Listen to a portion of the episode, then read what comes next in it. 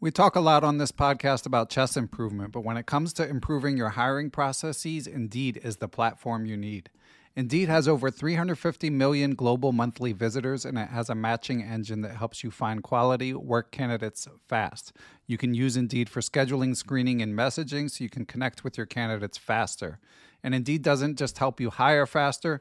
93% of employers agree that Indeed delivers the highest quality matches compared to other job sites, according to a recent Indeed survey. Years ago, when I was running a chess teaching business, I found it hard to find good help, and I had to go through a lot of back and forth to even screen potential candidates. Indeed allows you to do those things efficiently in one place.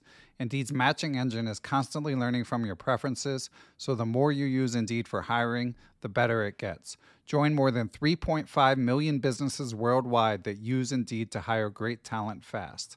And listeners of Perpetual Chess will get a $75 sponsored job credit to get your jobs more visibility if you go to Indeed.com/chess. Just go to Indeed.com/chess right now, and you'll be supporting our show by saying you heard about Indeed on this podcast. Indeed.com/chess. Terms and conditions apply. Need to hire? You need Indeed. Lucky Land Casino, asking people, what's the weirdest place you've gotten lucky? Lucky? In line at the deli, I guess? Aha, in my dentist's office. More than once, actually. Do I have to say? Yes, you do. In the car, before my kids' PTA meeting. Really? Yes. Excuse me, what's the weirdest place you've gotten lucky? I never win and tell. Well, there you have it. You can get lucky anywhere, playing at LuckyLandSlots.com. Play for free right now. Are you feeling lucky? No purchase necessary. Void where prohibited by law. 18 plus. Terms and conditions apply. See website for details. Okay, round two. Name something that's not boring. A laundry? Ooh, a book club. Computer solitaire, huh? Ah, oh, sorry. We were looking for Chumba Casino. That's right. ChumbaCasino.com has over 100 casino-style games. Join today and play for free for your chance to redeem some serious prizes. ChumbaCasino.com. No purchase necessary. Void where prohibited by law. 18 plus. Terms and conditions apply. See website for details.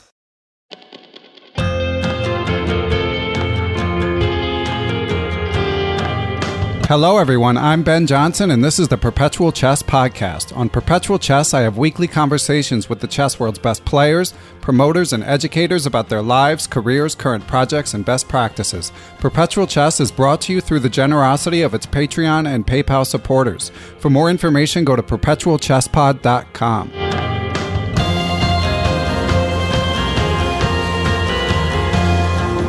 Hello again, everyone, and welcome back to Perpetual Chess. So this week's guest is an accomplished young chess player, grandmaster, U.S. junior champion a few years back, national high school and here in the U.S. champion a few years back, and a lot more scholastic championships than I can name. Grandmaster Akshat Chandra, thanks for joining us, Akshat. Thanks, Ben. Glad to be on the show. Just want to commend you for running this podcast. Some of the guests you've had on the show are very impressive, and I'm honored to be a part of such a company. Yeah, I don't know how I managed to trick so many people to coming on, but I'm grateful for it.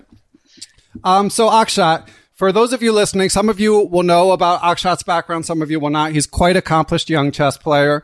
Had the benefit of playing and studying chess both in India and the US, so we're going to talk about that briefly. He's also in the midst of a bit of a swirling chess controversy regarding the alleged use of engines online, and we're going to talk about that too. But I want to start with Akshat's unequivocal accomplishments, because he's only 18 but done a lot in the chess world and did a lot rather quickly. You started playing chess at the age of 9, right, Akshat? Yeah, around 9 to 9.5 when my family relocated to India. I was born here in the U.S., in New Jersey, and when I was about 9 years old, my family relocated to India for a couple of years, and that's where I stumbled into chess. Okay, and at what age did you get the GM title? I believe it was 17. So after a strong start, I had a lot of difficulty securing my last GM norm. I needed what is known as a 6-day norm, so FIDE has this requirement that one of the 3 norms has to come in a tournament that is a minimum of 6 days, and in the US that's extremely rare. Most of the tournaments are 5 days, so I would probably have maybe like 1 or 2 6-day tournaments a year I'd play, and it just took me a while to eventually get it done. I think almost 2 years just to get that final norm. So you got close, but then it took you a while to break through. Yeah. Yeah, we've had a lot of guests who've had that issue, and I know the norms can be a fickle thing. But one thing our guests will definitely be interested in is you had a bit of a meteoric rise. So we've got a lot of listeners interested in getting better at chess. So can you reveal your secrets?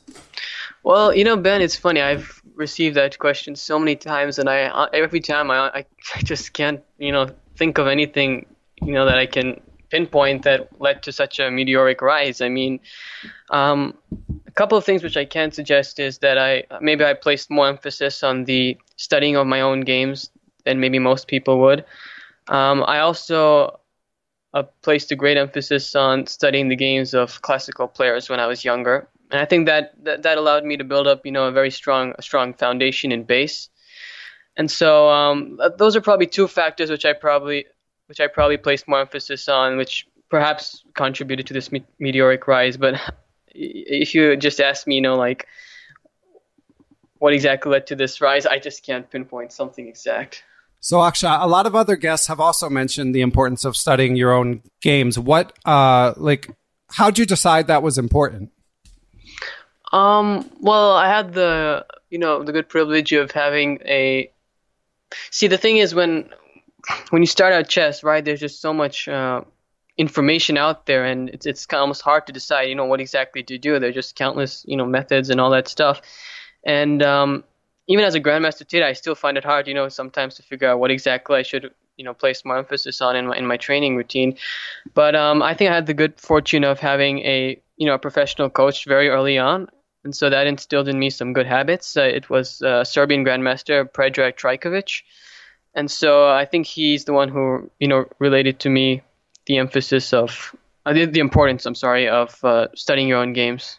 Okay, and when you study your own games, are you, like, what's your methodology? How much time do you spend looking at it? Do you use an engine to go over it? Okay, so each game I spent a couple of hours on, maybe some games less because they weren't as crucial. But on the really important ones, I spent a couple of hours. I annotated without an engine at first because an annotation is essentially an introspection of your games, your thought process, and so you want to record all that down because the engine can't offer you that. It just offers you, you know, brute force calculation and moves. It's just a random series of moves. So it's important, in my opinion, to analyze without the engine, and only after recording down all your thoughts, all the variations you calculated during the game, then to switch on the engine, you know, to confirm certain, you know, calculations that you had made during the game. Okay, yeah, and I would dare say that that's basically the consensus from guests we've had. Not everyone agrees, but it seems like you do benefit. One does benefit more from really deconstructing your own thoughts first, and only then just figuring out. Right, because it's basically understanding your mind during the game, right? Yeah, the engine can offer you that. Yeah. And Akshat, we've been privileged to have a couple guests from India. I am Sagar Shah, and I know him. He's a friend. Oh, good. Yeah, and top young player Vidit Gujrathi recently joined. Oh yeah, I know him as well. Yeah. Oh, excellent. Thanks, so, and we're always interested in hearing about different chess cultures, Akshat. So we've gotten a little bit of perspective about India and why they're crushing the chess world. But it occurs to me that you sort of have a unique perspective in that you can talk about the chess culture both in India and here in the U.S. So how do you compare the two? Were there any stark differences when you made your way from India to the United States at the age of 13? Yes. I guess the main thing, the main difference is the sort of the conditions provided in chess tournaments in the U.S. and in India. In India, it's much more similar to Europe. The tournaments are conducted over several days. There are many single round days, less double round days. Whereas in the U.S., it's just, you know, nonstop, 2 rounds a day. It's not very conducive to chess improvement and your overall health. Whereas in India, the conditions are certainly better, I'd say. That's interesting because, you know, on an economic level, it's kind of the converse. But I guess as we talked about with Sagar Shah in particular, there is strong interest in support for chess there. Yeah, definitely. Chess is very well supported and funded in India. And you, by the time you came to U.S., you were like well on your way in chess improvement. Like, yeah, I think I was an FM, maybe like 2280 or 2300. Okay, so you were really getting after it there in India. Yeah. And what was it like coming generally? Like, what was it like switching cultures? Well, I mean, it was sort of just like, you know, taking a step back into my past because I spent 9 years in the U.S. first, right? So, I mean, I was excited that I would finally be able to watch my beloved Jets. Nice. Yeah, I know you're big on Twitter about the Jets. Yeah. So you grew up in New Jersey? Yeah. Any other favorite sports teams? Well, recently I started watching hockey, so the Devils and the Blues. Okay, supporting. Yeah, so you were saying before we recorded, you're in St. Louis now, so supporting the local teams. Yeah. Okay. Nice. So, Akshat, we have a question from a supporter of the podcast. They get advance word of who will be on the show, and they send in questions. So, Sanat Singhai asks, "What is an effective but uncommon training method, tool, book, etc.? Who trained or influenced you in your journey?" So, you already mentioned who trained you, but you could mention, you know, historical chess influences and also any resources that you considered indispensable in your chess development. That's interesting. These questions are always so tough because, I mean, I know these people, you know, are genuinely expecting me to give some deep, insightful response, but it's very hard to come up with one. So let's see. Well, I don't think I've ever had sort of, you know, certain historical influence, so to speak.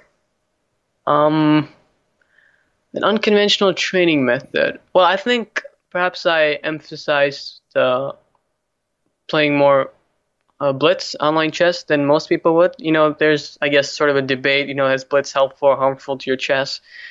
In my opinion, blitz is extremely underrated. I feel that blitz is extremely useful in, you know, building up your tactics and your short calculation. And I've played many online blitz games. I mean, I've just, for like the last, 7-8 years, it's just been a lot of blitz for me online. And I think that could be one reason also which sort of contributed to my meteoric rise. I sort of like got into an accelerated path because of this sharpness I developed from playing so much blitz. Of course, I'm not advising, you know, to just sit there playing blitz all day. I mean, there has to be certain moderation, but I think playing blitz is an unconventional method which could be useful to one's development. Okay. Yeah, I feel like consensus is moving in that direction. When I was a kid, my coach would always, like, he was anti-blitz, and I think that was sort of a common strain in the chess education thought at the time. And now with people like Hikaru Nakamura and, you know, so many people who grew up playing chess online, and you can't really argue with their results. Yeah. I think I think people are coming around to that school of thought. So. But when you play blitz, when you played as a kid, would you analyze the games, or would you just have one? For sure. And I still do this after every, at least if I'm playing a strong opponent. If it's, you know, some lower rated player, I probably wouldn't. But if I'm playing a stronger opponent or another grandmaster or title player, I always analyze the games. It's very useful to see, you know, like how was your, you know, thinking in situations where you're in time pressure. And it's also very useful for improving your openings, because many times in blitz we face offbeat stuff, and then you could just go back and check, okay, so this is how I should play next time, and then you come back the next game and you show your improvements. So that's how I benefit from blitz. Okay. And now that you're in St. Louis, you mentioned again when we were chatting briefly before the recording that you're focusing on chess full time and have been for a year or two now. So what's your day-to-day life like? Well, it's pretty much just training on my chess and focusing on, you know, improving all aspects of my game so I can eventually be strong enough to break into the chess elite, you know, the top 10 or whatever. Oh, wow. Lofty goal.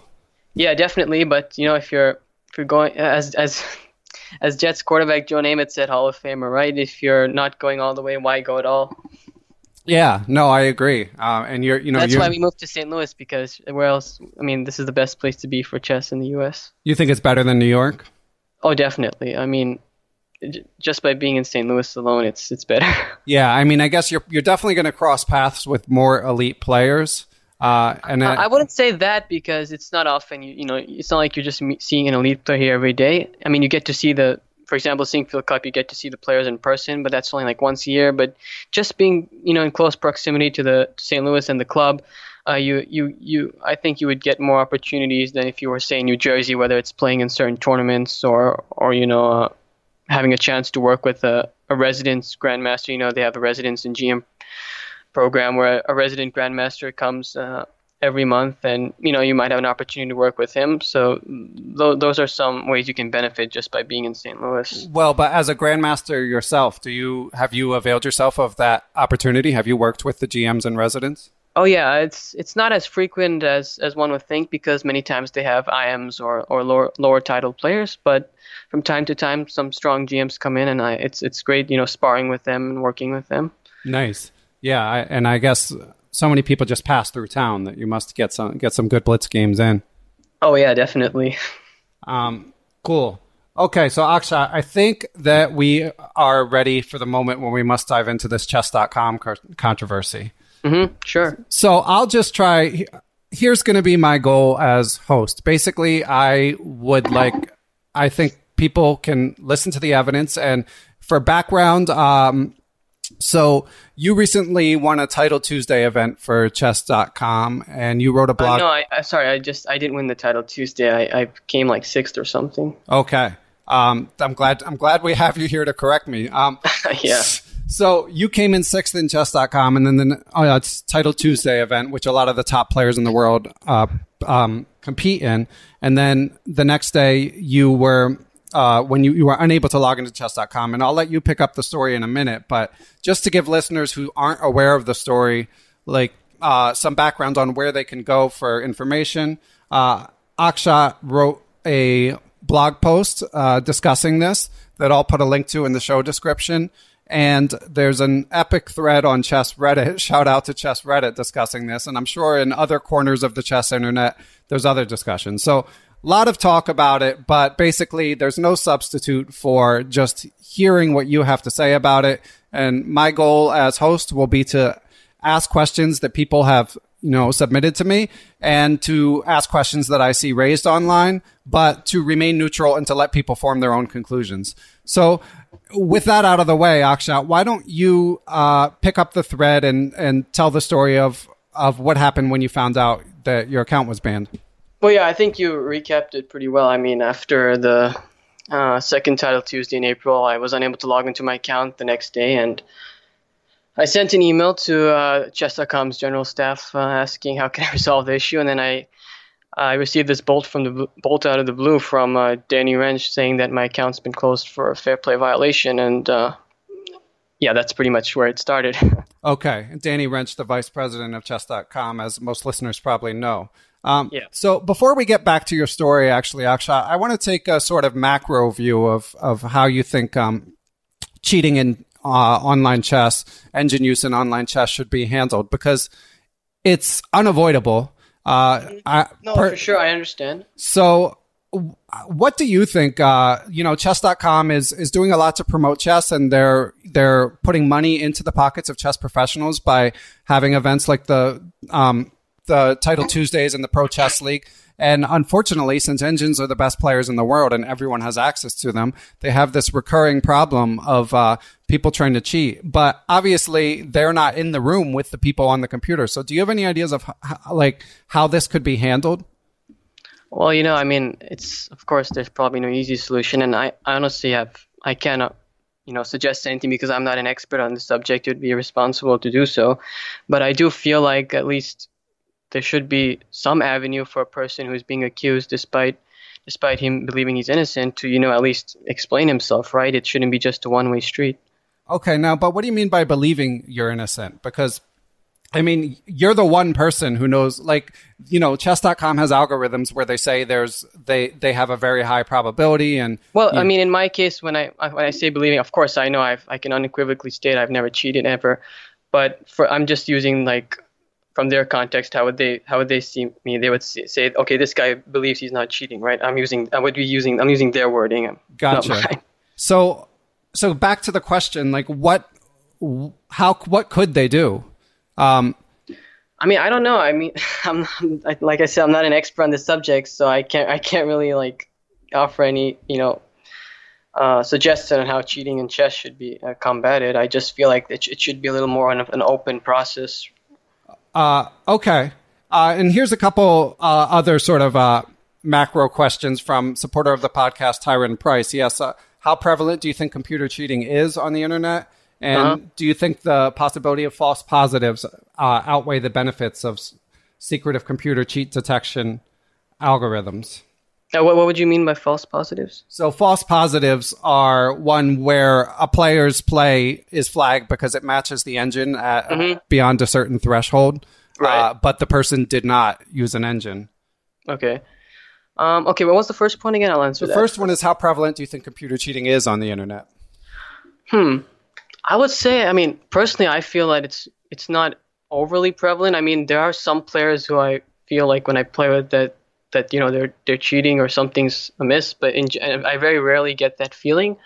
I think at least on Chess.com, which is where I was primarily playing, on their site, it's mostly the untitled accounts which are the cheaters. I've almost never ever suspected any of my opponents to be titled opponents to be cheating, but it might happen for all I know. Yeah, I mean, it does happen. I mean, we don't know, again, because generally the way they handle this is they don't right. I'm aware. They don't make it public. Like, yeah. I wouldn't, if you didn't make your blog posts defending it, I wouldn't have suggested you come on the podcast. Right, yeah. But since it was clearly something that you wanted to discuss, I was happy to do it. I mean, it's an ongoing issue in chess, unavoidable. Yeah, that's why I made it public also, because I know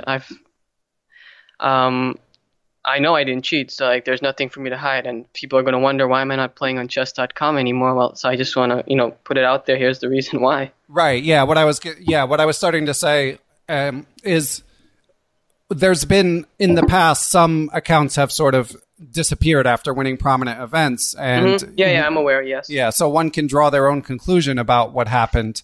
But this was a case where one might have drawn that conclusion, but they didn't. As it turned out, people don't have to infer because you're willing to discuss it openly. Mm-hmm. Yeah. So I don't know if you've seen the data of if you know how this these programs work that compare the. Oh, sure, basically please. The I'd be happy to know, because I'm not an expert on this stuff. So okay, I mean, I'm not either, but I did sort of wade my way through some of the discussion of it. And basically, there's programs that look at basically the percentage of the time that a person plays the best move in a given situation. And what would, sorry to interrupt, just what would constitute the best move, like the number one engine move? Yeah, so there's some programs that do number one engine move, and there's some programs that do like a percentage of moves that don't have a negative impact on the engine analysis of your position, basically. What does that mean? Like a negative impact? Like the evaluation just stays the same? Yeah, stays the same or gets better as compared to taking a move that takes your position from minus 0.2 to minus 0.7 or something. That wouldn't be counted as a human move. So you're saying that if someone's the evaluation dropped from minus 0.2 to minus 0.7, that wouldn't be counted as a human move? No, that would be counted as a human move. That would be counted as a human move. Okay, gotcha. Yeah.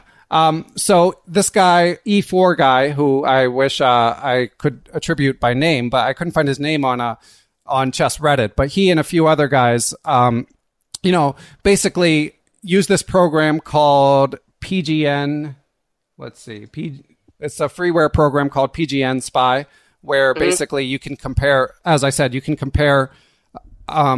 the moves that are made in a given game to the engine-generated best move, and they're able to compare the percentages of a given player. So yours, the best move of all played, are in the range in the games that they've highlighted of like 60 to 70%.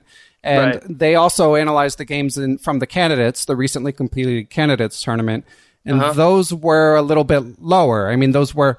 So yours on April 17th, 60%. April 3rd, 63%, April 4th, 70%, and the candidates were 64. I'm sorry, April 4, there was nothing on April 4.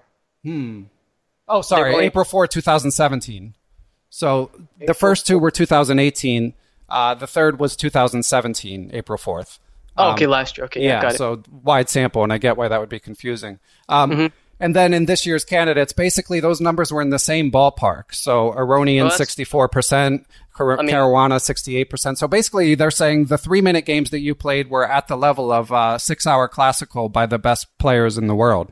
Well, that's very funny to hear, because whenever I would go through my games, I'd always, think that, okay, my games are, there's a lot of stuff to work on, a lot of mistakes here and there. I mean, it's nothing like, it's not like I'm playing perfect chess here. I mean, it's kind of funny that the numbers would show that. And, I mean, do you know how these numbers are reached?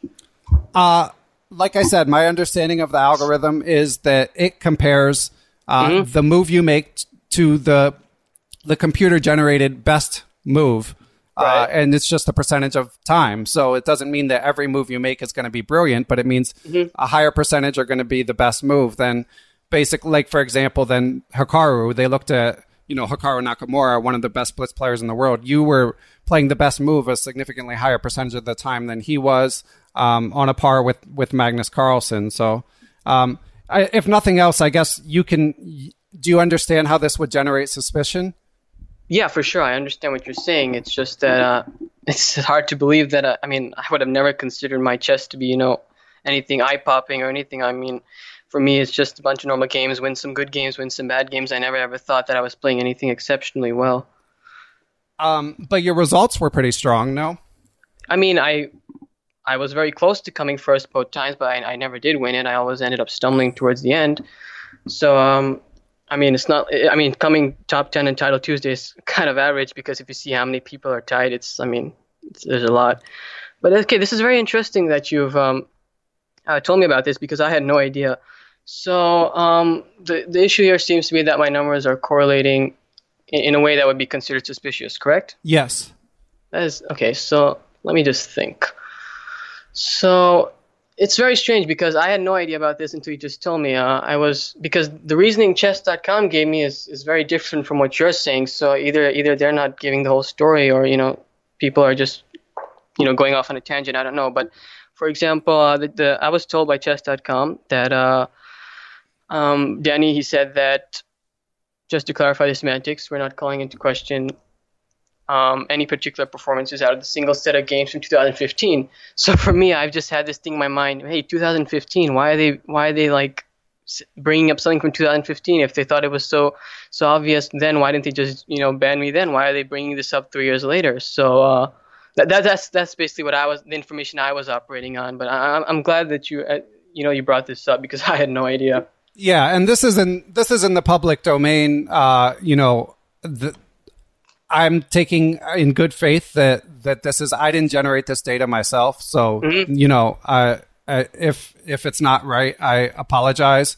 I am making the leap of faith that this person didn't just make up these numbers. Mm-hmm. Because what I'm saying is that, why didn't they just come out and say it's your Title Tuesday performances, which we feel are suspicious? Why are they bringing up something from 2015? That's what's bizarre to me. And now that I think about it. Yeah. I mean, I could speculate. I don't know if Sure, please do. I mean, how would you, as a neutral party, perceive the situation? Well, a theory was floated in this thread on Reddit that maybe they had a long-standing suspicion of you using engine assistance, and they felt that maybe your recent the person whoever posted this in the thread posited that your recent play was suspicious, but maybe not a smoking gun.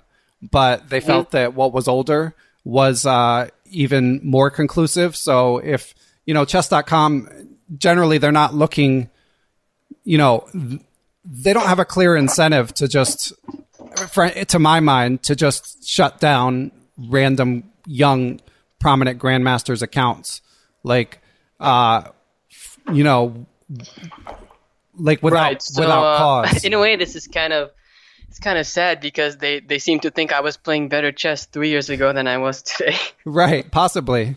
So I mean, that's kind of sad to hear, considering I've been working very hard for the last 3 years, and I'm a chess professional at the moment. Yeah, well, it's still best, it's still a world-class level, so you would have nothing to hang your head about the way you played either in 2015 or 2018.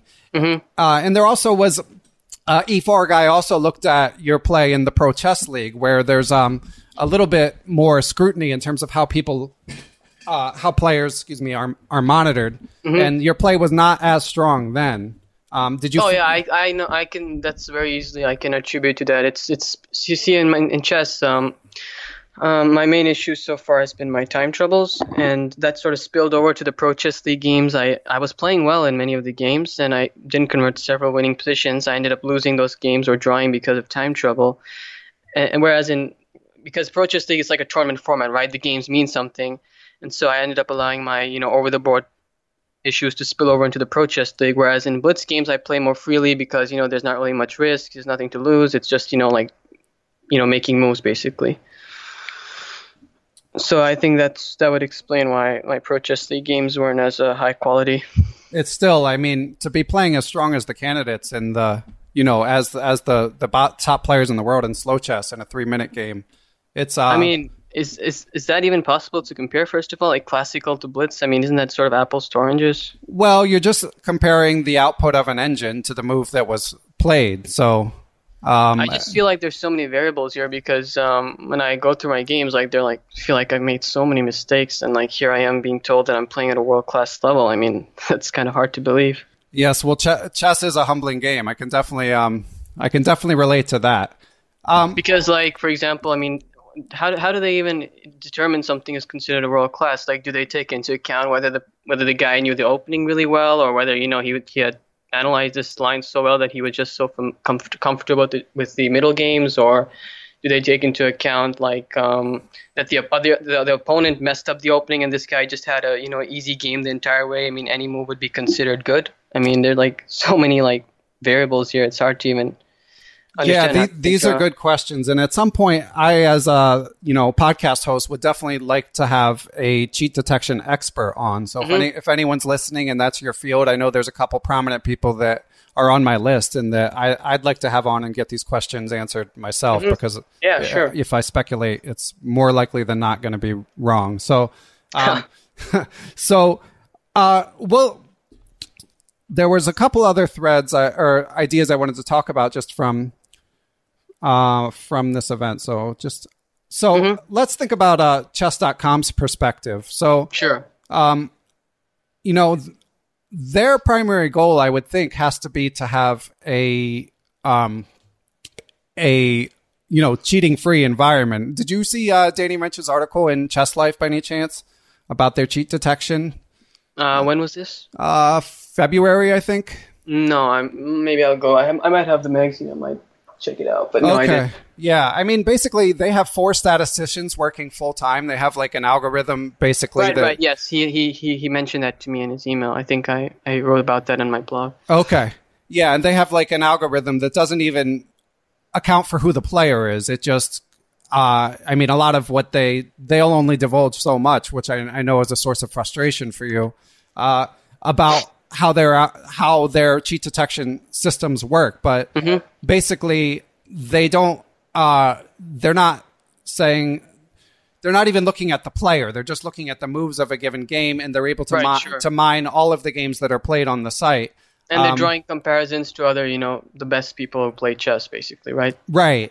And the best. So I don't know about chess.com. The stuff where I'm comparing it to the best players is from Reddit. I don't know what chess.com does, but there is that cap system where they're able to historically look at the best move of different champions through time versus an engine and evaluate who objectively played the best.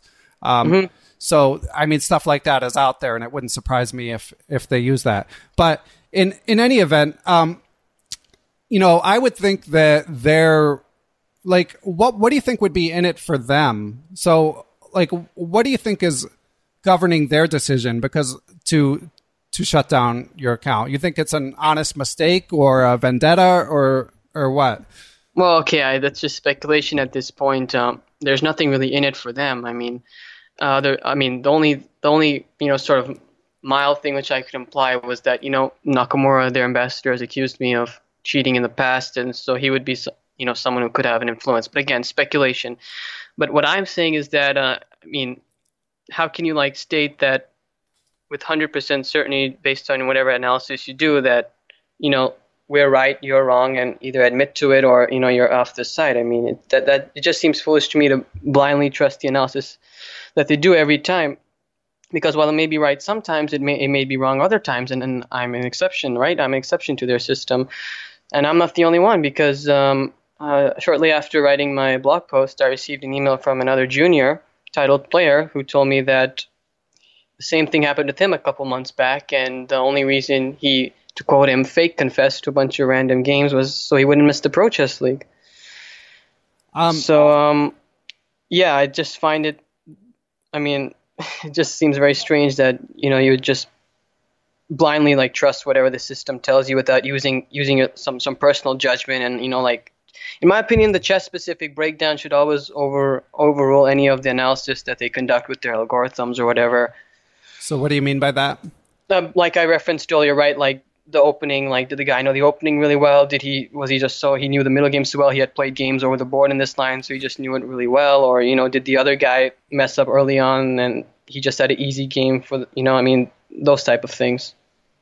Yeah.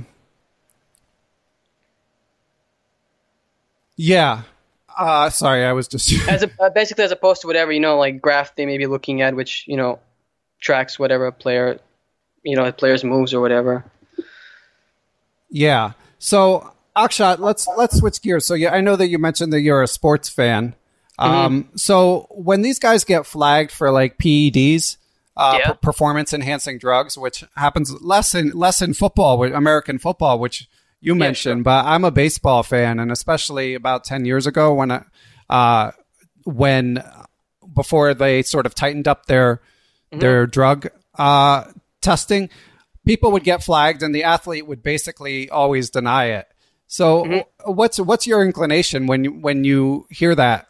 Like when an athlete, say, on a team gets flagged? But here's the thing, right? Chess.com, they're not making a public statement about this. They're keeping it, you know, under wraps, confidential. So, I mean, it's you can't compare it to baseball, right? Where everyone knows off the bat that this guy is being accused of using PEDs, right? Right. Well, they do keep it. I mean, might be neither here nor there, but they do keep it. They only announce it publicly, like basically a second test. Like you have to, in order to get suspended publicly, I think you have to test for a drug twice. So the first time, I think they do keep it confidential. But anyway, I was just curious. It's a bit off track. Well, in this case, how often does the player make it known to the public that he was, you know, deemed to have been using PEDs? In this case, in this situation, I as a player am making the public aware of this situation, right? Right. Do you have any thoughts of litigation? Just out of curiosity? No, that's not going to happen. I mean, I have my family has neither time or resources for such, you know, outlandish, you know, action or whatever. I mean, it's for me, the main thing is I don't mind not playing on chess.com. It's just that, because I never really enjoyed this site. I found on other sites superior in terms of interface and user experience. It's just that the Chess.com had the strongest player base, and so that's something I wouldn't have access to now. And it's also the manner in which I've been dismissed, which is what I have the issue with. Okay. Yeah, that's understandable. I mean, I do hope that I would be able to play in the Pro Chess League. I mean, it's sort of an example of another sort of the way they sort of, you know, engage in little arm twisting. He implied that I would be missed in the Pro Chess League, and that's sort of, you know, creating another pressure point for me to confess. And I just flat out said I'm not going to be coerced into admitting to something I didn't do. So I do hope that the commissioner, Greg Schade, will, you know, make his own decisions and not just blindly follow what Chess.com tells him. Yeah, I don't know how that would work. I don't know what, like, if he would have that authority if he were so inclined. And so on. But I mean, I do know that these aren't decisions they take lightly. I from what I've heard, they, you know, they tend to err on the side of caution when it comes to these things, because there is sort of, you know, I think Danny might have even mentioned in the article on Chess Life, like, you know, they have to worry just as a, you know, private entity, they have to worry. It's nice that you mentioned that you're not thinking about litigation, but that's something that has to be on their mind if they feel like, there's a risk that they're, you know. No, I understand. That's why they toe the line with their wording and whatever. Yeah, and I think that's probably why they keep it private and and all that stuff. Okay, I think we've more or less. I mean, yeah, I mean they're wrong. I mean, just so I just want to make sure that the viewers understand that I mean they're completely wrong in my case, and you know that's why I've made this public. Yeah, and it's good that you came on and people can hear hear what you have to say. Certainly, as I mentioned before we're recording, the one thing we know for sure is you're the only person who really knows what happened. So there's no one else. I mean, there's statistics and probabilities, but 99% or whatever they say is not 100%. I want to thank you for doing this. I'm sure this, Yeah, sure. I have no problem. I'm happy to do this because, I feel I've been wronged, and I'm more than happy to provide whatever, answers or more details that people might be interested in. Cool. So I'm sorry. I just want to make sure I haven't forgotten anything from this topic. Sure. Do you feel like... I mean, Ben, if you think about it, right? Like, why would someone who is, U.S. junior champion, national high school champion, someone who is, moved to St. Louis, sacrificed, stuff, moved to St. Louis, trying to become a chess professional, trying to make it big, and I've deferred college for 2 years. Why would he even, do all this? You know what I mean? Yeah, I that thought did cross my mind. But in terms of like parsing motivations, there's Chess.com's motivation. Like someone made a mistake, right? We just don't know who it was. And their motivation, it wouldn't be clear to me either. I mean, I guess as you said, basically it would be a mistake if they did it. Their stats and their algorithm would be wrong. Right. But I mean, they've got testimonials from like Harvard stats professors. No, I understand. And stuff, so. I was shown one of those testimonials, and even in those testimonials, nowhere does it say that if Chess.com claims something is 100% true, it only spoke of a high probability of being accurate. And that's the case here. Whatever low probability percentage there is, that's the percentage I'm part of. And also, like that other player I told you about, that other junior who told me that the same thing had happened to him. Yeah. Yeah. Okay. I think we can leave it there. I think we've given this a full airing, so I really appreciate it. But let's end on a happier note, Akshat. Let's talk about what you have coming up. So do you have any tournaments planned in the next few months? I'll probably be playing in the Chicago Open later this month. It's towards the end of May. And then after that, I'm not sure, but I'll definitely be playing the U.S. Junior Championship once again in July. I hope to recapture the title. Wow, yeah, your young monsters are impressive. So you are in it. I'm guessing Awonder Liang. Who else? I don't know if he'll play this year. Last year he won it. It's kind of a shame. I played really well last year. I was the only undefeated player, and I just didn't convert several winning positions because of those time travel issues I mentioned earlier. But hopefully I can correct those this year and have a more positive result.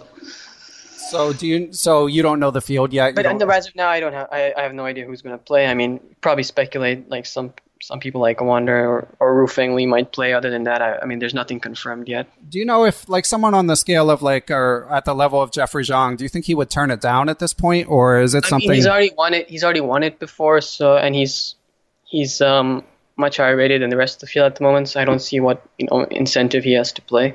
Okay. And what's your take on the World Championship? Who's going to win? Okay. So, yeah, that's an interesting topic. I do think it'll be more interesting than the Carlsen-Koryakin match. But again, I have to go out on a limb and pick Magnus again. Yeah, it's hard to bet against him. Yeah, I mean, it's just like because see, one thing is that one of Magnus's weak points, and this is obviously relatively speaking, is considered to be his opening preparation, right? Whereas someone like Fabiano is, I would say, he has very good opening preparation. But then when you look at the games that they play, and at least the most recent one from Grenke, Magnus played what you'd consider probably a slightly dubious variation and still outplayed him with ease. So, I mean, that's kind of scary to think that he doesn't really need openings to beat this guy, right? Yeah. I would say Magnus is a very strong favorite to win. Oh, interesting. I mean, I feel like Fabiano's definitely closing the gap, so I'm excited for it. It should be... Yeah, maybe he can surprise, but I'd probably heavily back Magnus in this match. Yeah, okay. I mean, I don't know if you're... I don't want to encourage gambling, but the line's probably not going to be, I'm guessing Magnus will be in the range of 65-35 or 60-40%, something like that. Yeah, so. That sounds accurate. Maybe I'd say I'd I'd be even more audacious and say 70, 75%. Okay. And Fabiano picked it at 50-50, as did a couple guests. So people definitely have differing opinions. And I'm just excited that we have two young, well-spoken, amazing chess players getting ready to take the biggest stage. Sure, yeah. But hey, I'll be more than happy if Fabiano does well. You know, he's an American. He's a nice guy. I've met him a few times, and I'll root for him as much as I think Magnus would win. I'll be happy with Fabiano upset. So yeah, best of luck to him. Yeah, it's kind of a win-win for chess fans. So yeah, and I think he is the best challenger to Magnus as of now. He's the most stable. He's the most consistent. He's the most, down to earth. He's level-headed. So I think those are qualities which definitely give him a better chance than his peers. Yeah, the stable, I think, is really important. Like the way that he was able to bounce back from his loss late in the candidates and just finish. Mm-hmm. Yeah, that was very impressive, of course. Yeah, so I can't wait till November. Yeah. Okay, Akshat, anything else we need to hit before I let you go? I don't know. You tell me. Is there anything else you'd like to ask? I think I've got it covered. I'd like to have you back sometime because you're so young. You're only 18. So I love to talk to chess players, and I love to hear stories, and our listeners love to hear stories about like players' travels and encounters with legends and stuff like that. But you're young enough where if anything springs to mind, I'm sure our listeners would love to hear it. But if not, maybe some other time. Sure, yeah, definitely. Down the road, we could do this again. I'd be happy. Excellent. All right. Well, Akshat, I really appreciate it. I know that this whole thing, regardless of what actually happened, which again you only know, I'm sure it hasn't been a fun few weeks for you, let's say. Yeah, it's taken up quite a bit of time and energy, that's for sure. Cool. Okay. Well, thanks a lot, Akshat. Oh, and if people want to reach you, I know you've got a Twitter account. Is there any... Oh, yeah, definitely. Oh, and you've got a blog and you started streaming, right? Yeah, you can just put it in the description or whatever. I'm streaming on twitch.tv/my name, Akshat Chandra, on Lichess. I'll be streaming the titled arena in a couple of days. So that'll be exciting. And you can follow me on Twitter or whatever. Okay. Sounds good. I will link to all of that good stuff. Okay. Thank you, Akshat. All right. Thanks, Ben. The new Perpetual Chess theme music is courtesy of Geert Vanderveld. Special shout out to him. I also want to thank everyone who supports the podcast. That includes people who tell their friends about it, people who write positive reviews on Apple Podcasts, and most of all, those who have donated to support the show. I spend about 5 hours a week on each episode, and even though I love doing it, it can be hard to find the time. Without the support of my Patreon and PayPal Perpetual Chess partners, the show would not be possible. They are Adam Ralph, Adam Vrankulj, Adrian Gutierrez, Andres Krizdowa. I hope I did okay there, Andres, on your name. Alex Pejas, Chris Wainscott, Chad Hilton, Chris Lott, Christopher Wood, Coach Jay's Chess Academy, Chris Flanagan, Daniel Naylor, Daniel Schaefer, Gary Andrews, Greg Shahadi, James Benastia, Jason Dunbar, Jennifer Valens, Jeffrey Martello, John Fernandez, Jen Shahadi, Jens Green, Jerry Wells, John Thompson, Johnny McMenamin, Kelly Palmer, Krishna Gopalakrishnan, Lorraine Dore, Matthew Passy, Macaulay Peterson, Matthew Tedesco, Pascal Charbonneau, Paul Swaney, Peter Lux, Peter Merrifield, Randy Tempo, Ricky Grijalva, Rob Lazorchak, Robert Steiner, Tatya Vabrahamian, Thomas Stonix, Thomas Tachenko, Tim Seymour, Timothy Ha, Todd Bryant, Tony Rotello, Victor Vrankulj, Zhao Cheng, and Zhivko Stoyanov. Thanks a lot, everyone. I'll be back next week with another great...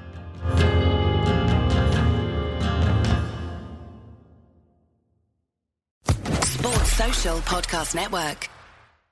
It is Ryan here, and I have a question for you. What do you do when you win?